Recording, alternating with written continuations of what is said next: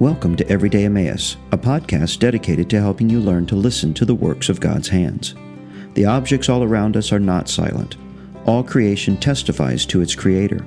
As we develop the habit of faithful observation, we will hear echoes in the world around us of the same testimony we find in the pages of Scripture. Each episode will explore one facet of God's amazing creation in an attempt to hear what it declares. Join me now as we ponder the works of His hands inverse indicator. Have you ever dropped a piece of food at a picnic only to look down a few moments later to find that morsel covered with a colony of ants? Do you remember what it looked like? How that frenzied mass of bugs had a form remarkably similar to the piece of food you had dropped? I have seen a perfect pretzel of undulating insects precisely because that's what had fallen from my hand. There's a lesson for us in this living illustration though in a much darker place than we would think to find it. The fundamental proposition of this blog is that the more we pay attention to the world around us, the clearer we will see its testimony to our God. So I've written about waterfalls and wind, minor chords and meat, the sense of smell and the point of sand and stars, just to name a few. Our world is literally teeming with its manifold witness. I have primarily focused on those things that are ostensibly good, beautiful, and true, but this post will be about the equal evidence that evil offers of our God. Allow me to explain. Sin is a parasite. It only exists by feeding on its opposite. Just as shadows only have their being in the presence of the light, so sin is only found in its rebellion to the truth.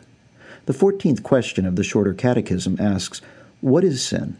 And the answer given is, Sin is any want of conformity unto or transgression of the law of God.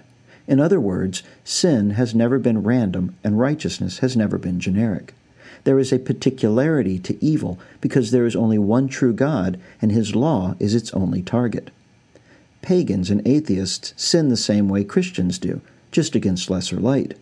And this is why even our transgressions testify to the holy God of Scripture.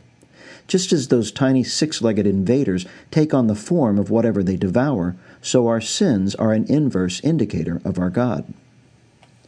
Think of any sin, then consider what the opposite of it would be, and you will see the likeness of God's character come sharply into focus.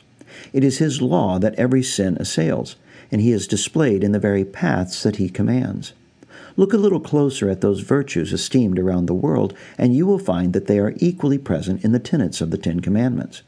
Why is lying so despised among men? Because etched upon our natures is a likeness to the God who alone is truth Himself. The same applies to the other nine as well, and every other statute that he has uttered. Their point is not to keep us from a world of pleasure, peace, and joy, but to hem us in to the only one in whom those things are truly found. And while every disobedience takes us farther from the Lord, the shape of our rebellion is but the outline of the place we should have stayed.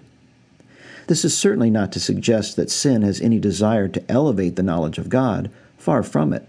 Every sin has as its ultimate goal the complete annihilation of God. As John Owen writes, sin aims always at the utmost, every time it rises up to tempt or entice. If it has its own way, it will go out to the uttermost sin in that kind.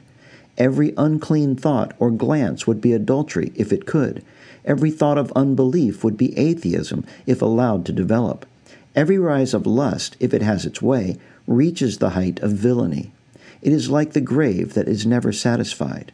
But being that God can never be destroyed or diminished, nor his laws annulled, sin's aggression serves only to accentuate the difference, to bring into relief the lovely contrast that is our God. What smites your conscience today? It is a violation of some law that God has written on your heart. Can you see how it is also a road sign back to Him? You have but to turn the opposite way to find the truth that foul deceiver tried to replicate. But do not think your contrary ways can be undone by further works. No, rather lift your eyes to the one who had them all placed upon him like that black and swarming mass of ants. The shape was undoubtedly that of a man, but a man so unlike any other.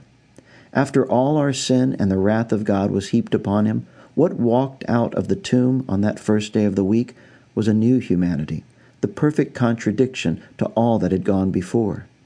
Let all your hope and cleansing rest in Him, and as you do, you will find the opposite of all you were come shining forth. Again, a new commandment I write to you, which thing is true in him and in you, because the darkness is passing away, and the true light is already shining. 1 John 2 8. Turn from the empty husks your sins have formed to the eternal opposite of every one of them Jesus Christ, the righteous. Thanks for listening. I hope you enjoyed this episode of Everyday Emmaus.